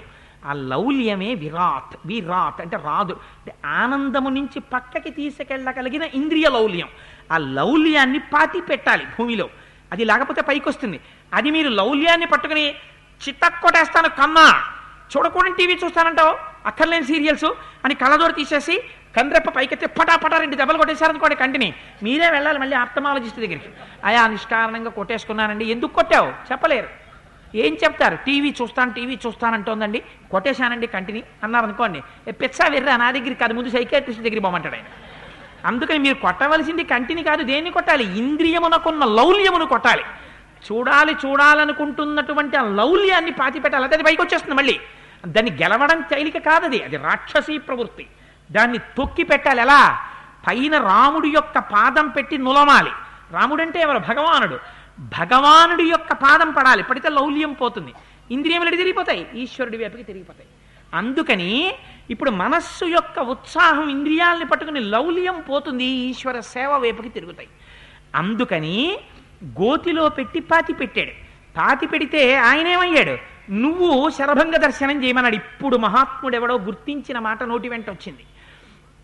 రాముణ్ణి శరభంగ దర్శనం చే ఇంతకన్నా ఏం ఉపకారం చేస్తాడు? నరుడిగా వచ్చాడు. నరుడిగా వచ్చినటువంటి వాడికి అభ్యున్నతి ఎలా కలుగుతుంది? మహాత్ముల యొక్క దర్శనం చేత కలుగుతుంది. మీరు త్రివేణి సంగమానికి వెళ్ళి స్నానం చేసినటువంటి ఫలితం ఒక మహాపురుషుణ్ణి చూసి ఇలా రెండు చేతులతో నమస్కారం చేశారనుకోండి మీ ఖాతాలో త్రివేణి సంగమ ఫలితం వేస్తారు. శివమహాపురాణంలో చెప్తారు. అందుకని త్రివేణి సంగమ ఫలితం ఎక్కడి నుంచి వస్తుంది అంటే తన ఇంట్లో తండ్రి గారు నిత్య పూజానుష్ఠానములను చేసుకునేటటువంటి మహాభక్తుడై ఉన్నాడు అనుకోండి ఆయన మెడలో రుద్రాక్షమాలో తామరపూసలమాలో వేసుకుని ఈశ్వరుణ్ణి సేవించి సేవించి సేవించి పట్టుబట్ట కట్టుకుని పైకి వస్తుండగా పూజామందిరంలోంచి వస్తున్నటువంటి తండ్రిని బిడ్డలు భార్య చూశారనుకోండి త్రివేణి సంగమంలో స్నానం చేసిన ఫలితాన్ని వాళ్ళ ఖాతాలో వేస్తారు. అందుకే ఇంటి యజమానిని బట్టి ఇల్లుంటుంది. ఇంటి యజమానికి ఇవ్వక్కర్లేదనుకోండి అక్కర్లేకపోతే వాడిని చూసి ఏ ఫలితం వస్తుంది ఆ ఇంట్లో ఉన్న వాళ్ళకి. అందుకని దర్శనం చేత కూడా భర్త భార్యని బిడ్డల్ని ఉద్ధరించగలడు. ఎలా? ఎలా ఉండాలో తాను ఉండగలిగితే. అందుచేత శరభంగ దర్శనం చేయరామా అని చెప్పాడు. చెప్తే మహానుభావుడు రామచంద్రమూర్తి బయలుదేరారు. బయలుదేరి శరభంగ మహర్షి యొక్క ఆశ్రమానికి వెళ్ళారు. అక్కడ ఒక ఆశ్చర్యజనకమైనటువంటి విశేషం కనపడింది. ఏమిటా విశేషం అంటే వాళ్ళు గేటు దాకా వెళ్ళారు. ఇంతకుముందేం కనబడ్డాయి? ఏదో కట్టినటువంటి నారచీరలు కనబడ్డాయి హోమాలు కనబడ్డాయి అగ్నిహోత్రాలు కనబడ్డాయి వేదఘోష వినపడింది. ఇవేం కనపడలేదు ఇప్పుడు. ఇప్పుడు ఒక చిత్రమైన సన్నివేశం కనపడింది. ఏమిటి కనపడిందిట? సమీపే శరభంగస్య దదర్శ మహదద్భుతం విభ్రాజమానం వపుష సూర్యవైశ్వానరూపమం. ఆకాశంలో ఒక రథం నిలబడి కనపడింది. పోనీ భూమి మీద నిలబడలేదు. ఎక్కడుంది? ఆకాశంలో ఉంది ఆశ్రమానికి పైన. దానికి ఆకుపచ్చటి గుర్రాలు కట్టున్నాయి. దాని మీద ఆచ్ఛాదనం ఉంది గొడుగు. ఆ గొడుగు సూర్యుడో చంద్రుడో వచ్చి గొడుగుగా ఉన్నాడా అనిపిస్తోంది అలా ఉంది. రథం రథమంతా సూర్యుళ్ళ మిరిసిపోతోంది. దాని చుట్టూ కొన్ని వందల మంది అందరికీ ఇరవై ఐదేళ్ళే. అందరూ ఇరవై ఐదు వ- సంవత్సరాల వయస్సున్న వాళ్ళు పెద్ద పెద్ద ఖడ్గాలు కట్టుకుని దివ్యమైన తేజస్సుతో ప్రకాశించిపోతూ నిలబడున్నారు. పక్కన వింజామరలు పట్టుకుని దివ్ దేవతా స్త్రీలు నిలబడి ఉన్నారు. అందులో ఆసనం ఉంది అది ఖాళీగా ఉంది. అందులో ఎవరో కూర్చోవాలి. ఆయన ఏడిని చూశాడు రాముడు. శరభంగ మహర్షి దగ్గరికి వచ్చి మాట్లాడుతున్నాడు ఆయన. ఆయన భూమి మీద నిలబడి లేడు. భూమి మించి పైకి గాలిలో నిలబడి ఉన్నాడు. నిలబడి శరభంగ మహర్షితో మాట్లాడుతున్నాడు. ఆశ్చర్యపోయి రాముడు నాలుగు అడుగులు వేసినవాడు గబగబా వెనక్కెళ్ళి లక్ష్మణ ఇలారా ఇలారా ఇలారా అని తీసుకొచ్చాడు. నీకు గుర్తుందా మనం వేదంలో మంత్రాలు చెప్పుకునే వాళ్ళం కదా? ఆ వేదంలో ఇంద్రుణ్ణి పిలుస్తాం. ఇంద్రుణ్ణి పిలిచినప్పుడు ఆకుపచ్చని గుర్రములు కట్టినటువంటి రథంతో రథం మీద వచ్చేటటువంటి ఇంద్రా అని పిలుస్తుంటాం. పురాణ ఇంద్రుడు వేరు వేదములో చెప్పబడే ఇంద్రుడు వేరు. ఆయన పరమైశ్వర్యయుక్తుడు. అందుకే రాముణ్ణి ఎక్కడ చెప్పినా ఇంద్ర శబ్దంతో చెప్తుంటారు. అందుచేత అదిగో ఆ ఇంద్రుడు వచ్చాడు ఇవాళ. అదిగో ఆ ఇంద్రుడు మాట్లాడుతున్నాడు శరభంగ మహర్షితోటి. మనం ఇంతమంది వెళ్ళిపోకూడదు గబుక్కుని. అందుకని సీత లక్ష్మణ మీ ఇద్దరు ఇక్కడ ఉండండి. నేను శరభంగ మహర్షి దగ్గరికి వెళ్ళి ఆ ఇంద్రుణ్ణోసారి చూస్తానన్నాడు. అని దగ్గరకు వస్తున్నాడు రాముడు నడిచి. వస్తుంటే చూసేశాట. ఎవరు చూశాడు? ఇంద్రుడు చూశాడు. చూసి ఒక మాట అన్నాడు. ఇహోపయాత్వసౌ రామౌ రామో యావన్మాం నాభిభాషతే నిష్టాం నయతు తావత్ తతో మాం ద్రష్టుమర్హతి. రాముడు వచ్చేస్తున్నాడు రాముడి వంక నేను చూడను రాముడితో మాట్లాడను. ఎప్పటి వరకు? రాముడు గొప్ప దేవకార్యాన్ని సాధించవలసి ఉంది రావణాసుర సంహారం చేస్తాడు. ఆ దేవకార్యం సాధించిన తర్వాత రాముణ్ణి అభినందించడానికి వస్తాను. అందుకని ఇప్పుడే మాట్లాడను. ఇప్పుడే మాట్లాడితే ఏమో ఆయన నరుడిగా ఉన్నాడు నేను ఇంద్రుడిగా ఉన్నాను. గబుక్కుని ఆ విషయ ప్రస్తావనలో ఆయన యొక్క నరత్వాన్ని దాటిన రీతిలో నేను మాట్లాడచ్చు. ఎందుకు వచ్చిన గొడవ? అందుకని ఇప్పుడు మాట్లాడను. రావణ సంహారం అయిన తర్వాత మాట్లాడతాను. ఇది లోపల ఉన్నటువంటి విషయం. పైకేమన్నాడు? దేవకార్యం కోసం వస్తున్నాడు రాముడు దండకారణ్యంలోకి. కార్యం అయిపోయిన తర్వాత మాట్లాడతాను. అప్పుడు కనపడతాను. మహర్షి శలం. రాముడు వచ్చేస్తున్నాడు. అందుకని నేను బయలుదేరుతున్నాను. అని గబగబా బయలుదేరి అక్కడి నుంచి వెళ్ళిపోయి రథం ఎక్కి ఆకాశంలో వెళ్ళిపోయాడు స్వర్గలోకానికి. ఇది చూశాట రాముడు. వచ్చి గబగబా వెనక్కి వచ్చి సీతమ్మని లక్ష్మణస్వామిని తీసుకుని శరభంగ మహర్షి ఆశ్రమంలోకి వెళ్ళాడు. ఒకనాడు ఈ జాతిలో మహర్షులంటే ఎటువంటి రీతిలో ఉండేవారో చూడండి. ఎవరు వచ్చేవారు మహర్షుల దగ్గరికి? అంటే వాళ్ళు వీళ్ళు కాదు. దేవేంద్రుడు వచ్చాడు శరభంగ మహర్షి దగ్గరికి. ఇది శరభంగ మహర్షి అంటే. అటువంటి వాడొచ్చి రథం దిగి ఆయన ముందు నిలబడి నమస్కరిస్తూ మాట్లాడేవాడు శరభంగ మహర్షితో. ఏం మాట్లాడాడో చెప్తాడు శరభంగ మహర్షి. ఎంత చిత్రంగా ఉంటుందో చూడండి. రాముడు వచ్చి రెండు చెవులు పట్టుకుని ప్రవర చెప్పి అహంభో అభివాదయే అని నమస్కారం చేశాడు. రాముణ్ణి వచ్చాను ఇంద్రుడంతటి వాడు దేవకార్యం మీద వచ్చాడని వెళ్ళాడు కానీ వాళ్ళ నరుడిగా ఉన్నాడు శరభంగ మహర్షి యొక్క ఆశీర్వచనం కావాలి. అందుకని నమస్కారం చేశాడు. సీతమ్మ నమస్కారం చేసింది లక్ష్మణుడు నమస్కారం చేశాడు. శరభంగుడు అన్నాడు అహం జ్ఞావా నరవ్యాఘ్ర వర్తమాన మదూరత బ్రహ్మలోకం నగచ్చామి త్వామదృ త్వామదృష్ట్వా ప్రియాతిథిం త్వయాహం పురుషవ్యాఘ్ర ధార్మికేణ మహాత్మన సమాగమ్య గమిష్యామి త్రిదివం దేవసేవితం అక్షయానరసార్తూల మయా లోకాజితా శుభా బ్రాహ్యాశ్చ నాకపృష్టాశ్చ ప్రతిగృహ్ణీష్వమామకాన్. రామా నాకు తెలుసోయ్ నువ్వు వస్తున్నావని. నేను గ్రహించాను నువ్వు దగ్గరికి వస్తున్నావని ఇంద్రుడు ఎందుకు వచ్చాడో తెలుసా? నేను నా తపశ్శక్తితో బ్రహ్మలోకాన్ని ఇంద్రలోకాన్ని అన్నింటినీ గెలుచుకున్నాను. నన్ను తీసుకెళ్ళడం కోసమని ఇంద్రుడు స్వయంగా వచ్చాడు. నిన్ను తీసుకెడతాను రథం ఎక్కమని నేనన్నాను ఇప్పుడు కుదరదు నాకు ప్రియమైన అతిథి వచ్చాడు. ఎందుకని వాళ్ళు త్రికాల వేదులు ఎప్పుడు ఏం జరుగుతోందో వాళ్ళకి తెలుసు. రాముడు వచ్చాడు ఆ రాముడికి ఆతిథ్యం ఇవ్వాలి. అటువంటి ప్రియ అతిథి. అందుకని ఆయన వచ్చాడు. నరుడి రూపంలో ఉన్న ఆయనెవరో ఋషులు కనిపెడతారు. ఋషి రూపంలో ఉన్న తాను శ్రీ మహావిష్ణువుగా ప్రకటించాడు. అలా అయితే ఋషి లేచి స్తోత్రం చేయాలి. తాను నరుడిగా అందుకే రామాయణం నేను ఒకటికి పది మార్లు చెప్తున్నాను. నరుడి కథ కానీ వినండి లేకపోతే అది మనకి ప్రయోజనం ఉండదు. అందుకని ఆయన ప్రవర చెప్పి నమస్కారం చేశాడు శరభంగుడికి. ఆయన అన్నాడు నువ్వు విష్ణువువి అని ఆయన అనలేదు. ఆయనేమన్నాడు నువ్వు వస్తున్నావని నాకు తెలుసు. నువ్వు నాకు ప్రియ అతిథివి. ఎందుచేత? ఇవాళ ఈ లోకంలో ధర్మాన్ని రక్షించడం కోసమని నీ అంతట నువ్వుగా పాదుకలు లేకుండా దండకారణ్యంలోకి వచ్చావు ఇటువంటి నీకు ఆతిథ్యం ఇవ్వద్దు మేము. అందుకని ప్రియాతిథివి. అందుకని నీకోసమే ఉన్నానయ్యా ఇంద్రుడు వచ్చాడు నన్ను తీసుకెళ్ళడానికి. నేను రానన్నాను నీకు ఆతిథ్యం ఇస్తే కానీ రానన్నాను. ఎంత గొప్ప స్థితిని ఆవిష్కరించారో చూడండి రాముణ్ణి ఎంత ప్రేమించారో చూడండి. ఇది కదా రాముడికి అంగరక్ష అయింది. మహాత్ములు మీరు వస్తున్నారని తెలిస్తే మహాత్ములైన వారు కూడా మీ గురించి వేచి ఉండడం అంటే మీ జీవితం ఆ రోజున ఉద్ధరింపబడినట్టు. అందుకని ఎంత జాగ్రత్తగా ప్రవర్తించాలో ఎంత గౌరవంగా మసలుకోవాలో మనకి నేర్పింది రామాయణం. అందుకని రామా నేను ఎదురు చూస్తున్నాను నా తపస్సుతో రామా నేను గెలుచుకున్న లోకాలన్నీ నీకు ధారపోసేస్తాను. యథేచ్ఛగా సీతాలక్ష్మణులతో విహరించన్నారు. అంటే రాముడు అన్నాడు ఇవాళ నరుడిగా ఉన్నాడు. మహానుభావ మీరు తపస్సు చేసి నాకు ధారపోయడం ఏమిటి? మీరు నాకు ధారపోయకండి. నరుడిగా వచ్చిన వాడు వాడెవడో వచ్చి వీడికి ధారపోసేయడం వీడి కుంట్లో బాగుండకపోతే వాడెవడో చేయడం కాదు.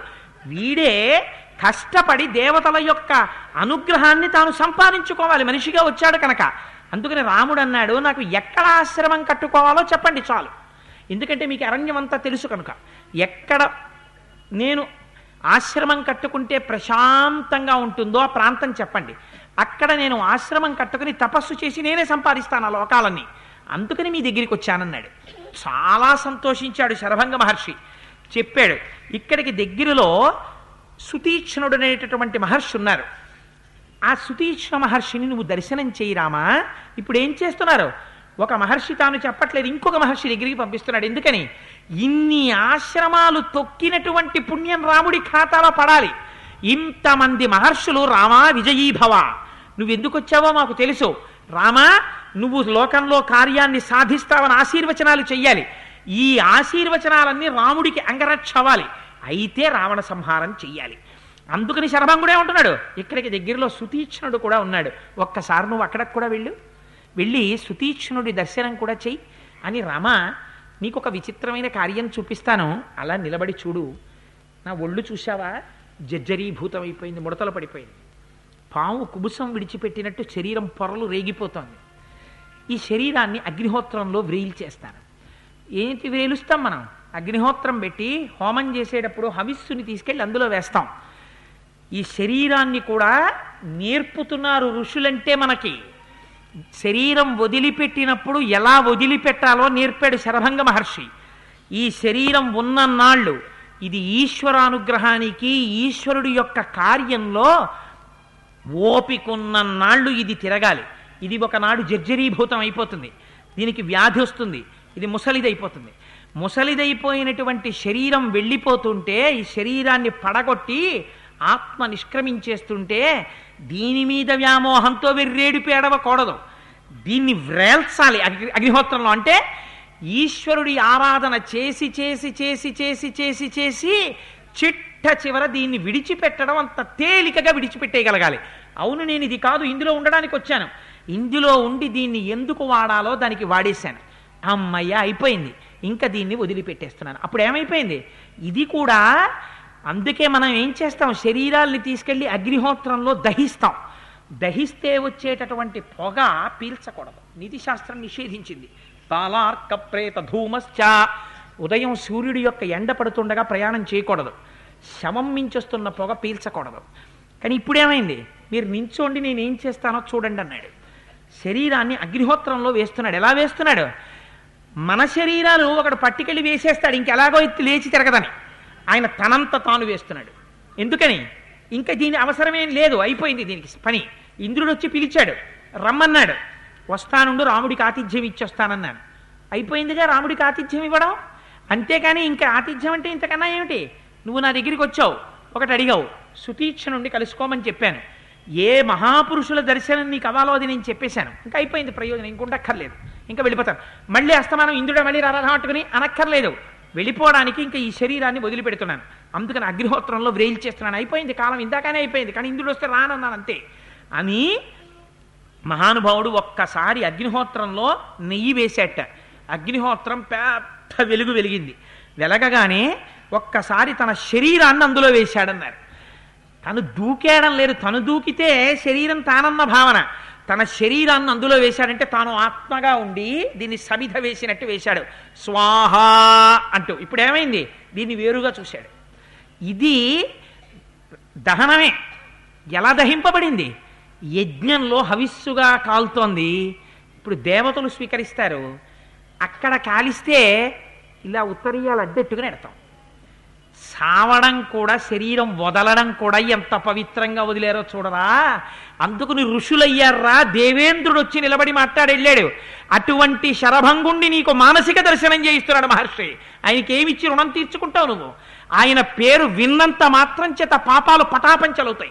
అటువంటి మహానుభావుడి పేరు పది మాటలు పలికిస్తున్నారు. పది మాటలు ఆ ఆశ్రమ దర్శనం చేయిస్తున్నారు. శరీరాన్ని అందులో వ్రేల్చేట ఆయన. అగ్నిహోత్రంలో వేసేట. వేస్యే తస్య రోమానికేశాంశ్చ దదా దదాహాగ్నిర్మహాత్మన జీర్ణాం త్వచం తథాస్తీని యచ్చమాం సంససోనితం రామస్తు విస్మితో భ్రాత్ర భార్యయా చ సహాత్మవాన్. రాముడు సీతమ్మతో లక్ష్మణుడితో ఆశ్చర్యపోయి చూస్తూ ఉండిపోయేట. దేన్ని? ఒక దర్భ హవిస్సు వేశామనుకోండి పొగ రాకూడదు యజ్ఞగుండంలోంచి. అదే పనిగా వేయకూడదు. దానికి ఒక నియతి ఉంటుంది మంత్రం అలా నడవాలి. ఇంత లోతు ఉంటుందని ఉంటుంది యజ్ఞవేదికి. అందులోకి హవిస్సు పట్టి వేస్తుంటే స్వాహ అని వినపడగానే ఏకకాలమునందు పడాలి హవిస్సు నెయ్యి దర్భముక్క. పడుతుంటే అగ్ని జాజ్వల్యమానమై పైకి లేస్తుండాలి నెయ్యి పడుతుంటే. అందులో కాలుతూ ఉండాలి కాలుతున్న పదార్థం కనపడుతూ ఉంటుంది అందులోంచి దివ్యమైన ధూమం వస్తుంటుంది. అలా కాలిపోతున్న శరీరాన్ని చూస్తున్నట్ట. ఏం కాలుతున్నాయిట?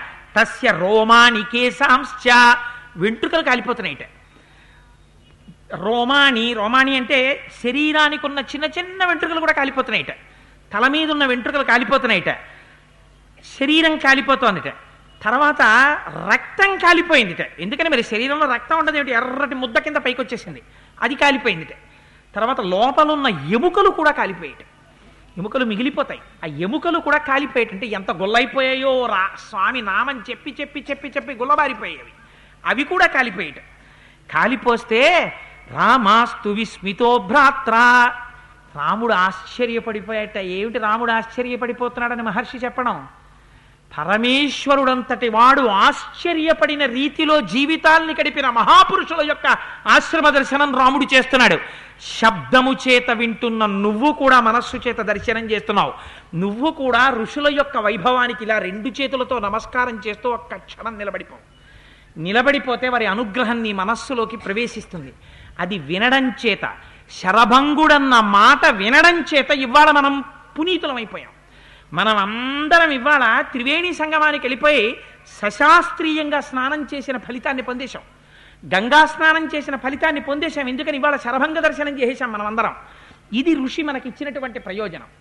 అలా అందులో పడి శరీరాన్ని విడిచిపెట్టి కౌమారంలో ఉన్న శరీరంతో పైకొచ్చేట పైకొచ్చే రామా చూసావా ఇప్పుడు ఏమిటి ఈ శరీరంతో బ్రహ్మలోకానికి ఎడతాడు.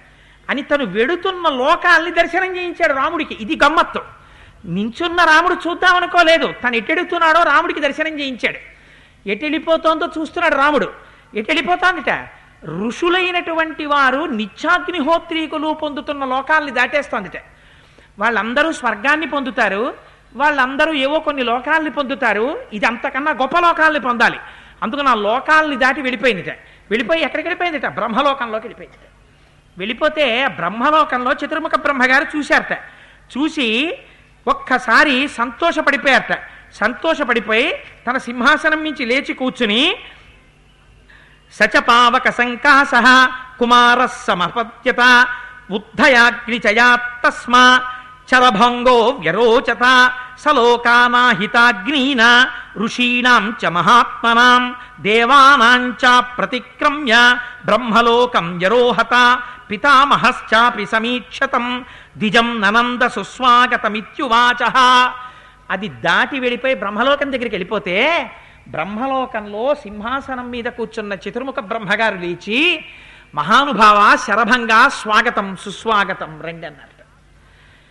చతుర్ముఖ బ్రహ్మగారు లేచి స్వాగతం పలికితే ఆ బ్రహ్మలోకంలోకి వెళ్ళిపోయింది ఆ తేజస్సు. అలాంటి తపస్సు చేసినటువంటి శరభంగుడి యొక్క ఆశ్రమాన్ని చూశాట మహానుభావుడు రాముడు. విస్మయం పొందాట ఆ స్థితిని చూసి. ఇది శబ్దంతో వాల్మీకి మహర్షి మనకు అందిస్తున్నారు. ఏమి అదృష్టం అండి అందుకే రామాయణం విను దేవతల అనుగ్రహం లభిస్తుంది. రామాయణం విను పితృదేవతల అనుగ్రహం లభిస్తుంది. రామాయణం విను నీకు అన్ని కోరికలు తీరుతాయంటారు. ఎందుకని? అవి వినడం చేత పాపరాశి ధ్వంసం అవుతుంది. ధ్వంసం అయితే ఏమవుతుంది? మన కోరికలు తీరుతాయి. అంటే పిచ్చ కోరికలు కావు. మనకి భగవంతుడు ఏ కోరిక తీరితే మనం ఉద్ధరింపబడతామో అవి ఆయన తీరుస్తాడు దానికి యోగ్యత పొందుతాం. అందుచేత ఇది చూశాట. చూసిన తర్వాత శరభంగుడు వెళ్ళిపోయాడు. శరభంగాశ్రమంలో ఉండేటటువంటి ఋషులు కొంతమంది ఉన్నారు. ఎవరు వాళ్ళందరూ? అంటే వాళ్ళందరికీ పేర్లేమి ఉండవు. కానీ మీరు వాళ్ళ లిస్టు వింటే చాలా ఆశ్చర్యపోయి ముక్కున వేలేసుకుని ఎప్పుడైనా మీరు ఖాళీగా ఉన్నప్పుడు అరణ్యకాండ తీసి సర్గలు చదువుకున్నారనుకోండి అలా కళ్ళు మూసుకుని కాసేపు ధ్యానం చేశారనుకోండి అసలు ఏమిట్రా వాళ్ళు అలా ఎలా ఉంటారా? మహానుభావులు అని. అంతే రామాయణం తన ఫలితాన్ని తను ఇచ్చేస్తుంది.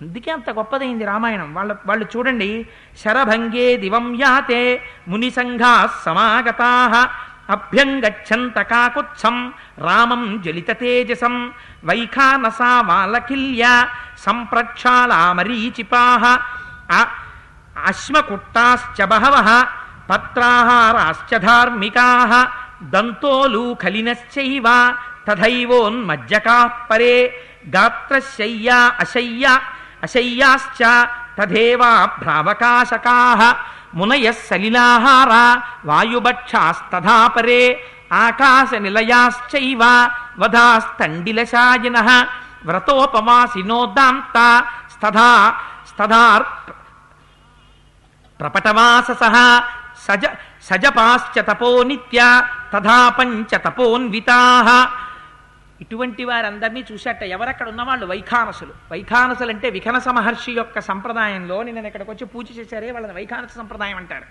వెంకటాచలం శ్రీరంగం మొదలైనటువంటి పెద్ద పెద్ద క్షేత్రాలన్నింటిలో ఆ వికనస మహర్షి యొక్క సంతానంగా వచ్చినటువంటి వైఖానసులే ఆరాధన చేస్తుంటారు. వాళ్ళది చాలా గమ్మత్తుగా ఉంటుంది వాళ్ళ జీవితం. వాళ్ళు తల్లిగారు కడుపులో బిడ్డడు ఉండగానే ఏడో నెలలోనో ఆరో నెలలోనో ఇక్కడే ఉన్నారు. మన రామాలయంలో ఉన్న అర్చక స్వామి కూడా వైఖానస సంప్రదాయానికి చెందిన చెందినవారే. పాయసంలో ఆ శంఖ చక్రాలు పెట్టి తీసి ఆ పాయసం తినిపిస్తారు. ఆ పాయసం తినడం చేత లోపల ఉన్నటువంటి బిడ్డకి అంత గొప్ప తేజస్సు కలుగుతుంది అని. అందుకే వాళ్ళు శ్రీరంగాది క్షేత్రాలు తిరుమల మొదలైన క్షేత్రాల్లో దివ్యమూర్తుల్ని ఆ లోపల ఉండేటటువంటి ప్రధానమైనటువంటి స్వామిని ముట్టుకుని అర్చన చేసేటటువంటి అధికారాన్ని ఇప్పటికీ వైఖానస కుటుంబాలకే ఉన్నాయి. చేత అంత గొప్పవాళ్ళు. అందుకని ఆ వైఖానసులు ఉన్నారట వాళ్ళతో పాటుగా కొంతమంది ఉన్నారట వాళ్ళు ఎప్పుడైనా ఆకలేస్తే బయటికి వచ్చి చెట్ల నుంచి కింద పడిపోయినటువంటి ఎండుటాకులు మాత్రమే తింటారట. వాళ్ళు పచ్చాకు తినరు. ఏమో ఆ పచ్చాకుని ఏ పచ్చన్నా గబుక్కుని తోస్తే కింద పడిందేమో. అది పడకూడని ఆకు. ఇంకా కొంత జీవితం ఉన్న ఆకు ఒకరి యొక్క ప్రమేయం చేత ఎవడో చెట్టెక్కితే గబుక్కున ఆకు కింద పడిందేమో అర్ధంతరంగా. దాన్ని తింటే కొంత పాపం వస్తుంది. అందుకని వాడు పచ్చాకు కూడా తినరట వాళ్ళు. ఎండిపోయిన ఆకులు కడుపు నిండడానికి ఆ ఆకులు మాత్రమే తీసుకుని తింటారట. కొందరు ఇలా నోరు తెరిచి సూర్యకిరణాలని చంద్రకిరణాలని తింటారట. దాని మీదే బతుకుతారట. కొంతమంది నోరు తెరిచి అంటారట. మనం ఏమిటి అలా తింటున్నాడు అనుకుంటాం? వాయుభక్ష ఆయన గాలి తింటారట. కొంతమంది దోషిటితో నీరు పట్టి తాగుతారట. ఆ నీటితో బతుకుతారట. కొంతమంది అసలు భూమి మీద శరీరాన్ని అంతటిని ఇలా పడుకోబెట్టారట. ఎప్పుడైనా నిద్ర వస్తే తమ శరీరంలో ఉన్న అవయవాలనే పడకగా మార్చేస్తారట. అంటే బహుశా మోకాళ్ళ మీద మోచేతుల మీద ఇలా పడుకుంటాడు అనమాట ఏ నంది లేగవు కొంతమంది నిలబడే నిద్రపోతారట. శరీరాన్ని భూమి మీద కూడా పెట్టారట అసలు. కొంతమంది అసలు కిందకి దిగట చెట్టు మీదే కూర్చుని తపస్సు చేస్తుంటారు. ఆ చెట్టు మీద బతుకుతుంటారు వాళ్ళు. కాకినాడ వచ్చినప్పుడు చంద్రశేఖర పరమాచార్యులు వారు కూడా గాంధీనగరం పార్కులో చెట్టు మీద కూర్చుని కొంతసేపు తపస్సు చేశారు. అందుకని చెట్టు మీద కూర్చుంటారట వాళ్ళు. కొంతమంది ఇంకా చిత్రమైనటువంటి విషయం. అసలు దర్భలు పరుచుకుని ఎప్పుడు దర్భల మీదే కూర్చుంటారట వాళ్ళు. దర్భల మీదే పడుకుంటారు దర్భల మీదే ఉంటారు. ఎప్పుడు పవిత్రం. ఎందుకు? అంటే అంత కర్మనిష్ఠులు. వాళ్ళు ఎప్పుడు ఈశ్వరానుగ్రహం కోసమని అంత మహోగ్రమైనటువంటి తపస్సులు చేస్తున్న వాళ్ళు. వీళ్ళందరూ ఎక్కడున్నారు? అంటే శరభంగ మహర్షిని నమ్ముకుని ఆ శరభంగ మహర్షి చుట్టూ ఉంటారు గుంపులు గుంపులుగా. శరభంగుడు వెళ్ళిపోయాడు. అందుకని వీళ్ళందరూ గబగబా బయలుదేరి ఆ రామచంద్రమూర్తి యొక్క చుట్టూ చేరారట. ఆయన యొక్క తేజస్సు చూస్తున్నారట. తేజస్సు చూసి ఆ రామచంద్రమూర్తితో మాట్లాడతారు. ఏమని? మహానుభావ మమ్మల్ని రక్షించాలని రేపటి రోజున ఒక అద్భుతమైనటువంటి శరణాగతి చేస్తారు. ఇటువంటి మహర్షులు రాముడితో మాట్లాడితే ఎలా ఉంటుందో రాముడేం మాట్లాడతాడో దాని అందం ఎలా ఉంటుందో రేపు ఆవిష్కరించేటటువంటి ప్రయత్నాన్ని చేస్తాను. అందుచేత ఇవాళ మనం యథాసాంప్రదాయంగా పదకొండు మాటలు మనం పెట్టుకున్న సంప్రదాయం. అందుకని ఒక మంచి సంప్రదాయం. ఎందుకంటే రామనామమే కదా అంతమందిని ఉద్ధరించింది. అందుకని ఒక్క పదకొండు మాటలు నామని చెప్పుకుని బయలుదేరుదాం. నారదాది మహామునీంద్రులు నమ్మినది శ్రీరామనామము. పురుషులతోనే వచ్చింది కోరి వారికెల్లను కొంగు బంగరు రామనామము.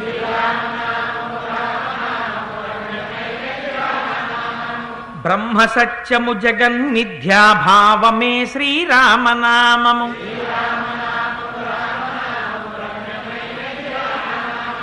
ఆది మధ్యాంతాది రహితమనాది సిద్ధము రామనామము.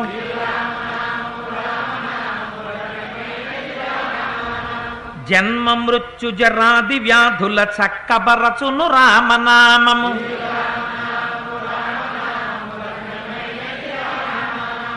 రాకడయు పోకడయు లేనిది రమ్యమైనది రామనామము.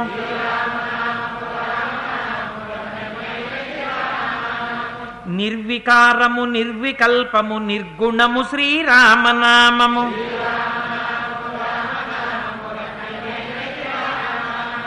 కోటి జన్మల పాపమెల్లను రూపుమాపును శ్రీరామనామము.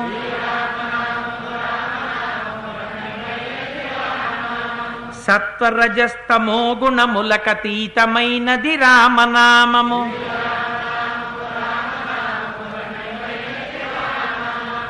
పసితనంబున అభ్యసించిన పట్టుబడు శ్రీరామనామము.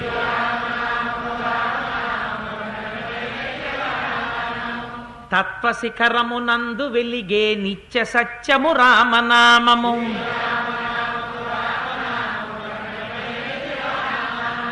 జపతపంబుల కర్హమైనది జగతిలో శ్రీరామనామము.